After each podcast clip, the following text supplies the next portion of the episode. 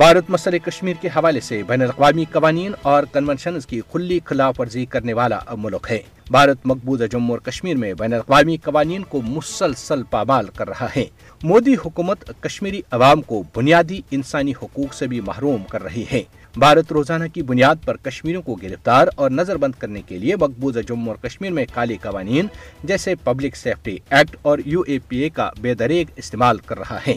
مودی حکومت نے بین الاقوامی قوانین کی کھلم کھلا خلاف ورزی کرتے ہوئے پانچ اگست دو ہزار انیس میں مقبوضہ جموں اور کشمیر کی خصوصی حیثیت کو منسوخ کر کے اسے دو حصوں میں تقسیم کیا۔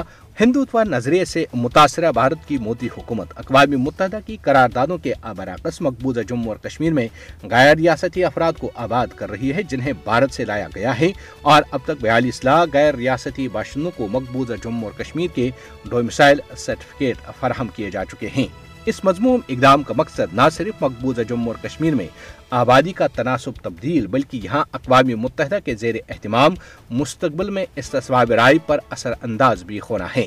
بھارت طویل عرصے سے کشمیری عوام کو ان کے عالمی طور پر تسلیم شدہ حق خود ارادت کے استعمال سے روک رہا ہے۔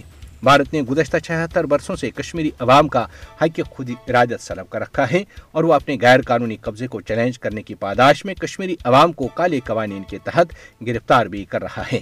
اقوام متحدہ اور دوسرے عالمی اداروں کو بھارت کو واضح طور پر بتا دینا چاہیے کہ مقبوضہ جموں اور کشمیر اس کا اندرونی معاملہ نہیں بلکہ عالمی سطح پر تسلیم شدہ مسئلہ ہے۔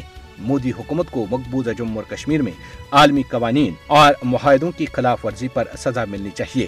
اقوام متحدہ اپنی قراردادوں کے مطابق مسئلہ کشمیر کے حل میں مدد کرنے کا اخلاقی طور پر پابند ہے۔ عالمی طاقتیں کشمیری عوام کی حالت اظہار پر آنکھیں بند کرنا چھوڑ دیں۔ کشمیری عوام گزشتہ چھہتر برسوں سے مسئلہ کشمیر کی قیمت اپنے خون سے چکا رہے ہیں۔ مقبوضہ جموں و کشمیر کی ہائی کورٹ نے شبیر احمد کھانڈے اور عامر امین دار کی نظر بندی کلدم قرار دیتے ہوئے قابض انتظامیہ کو انہیں فوری طور پر رہا کرنے کی ہدایت دی ہے۔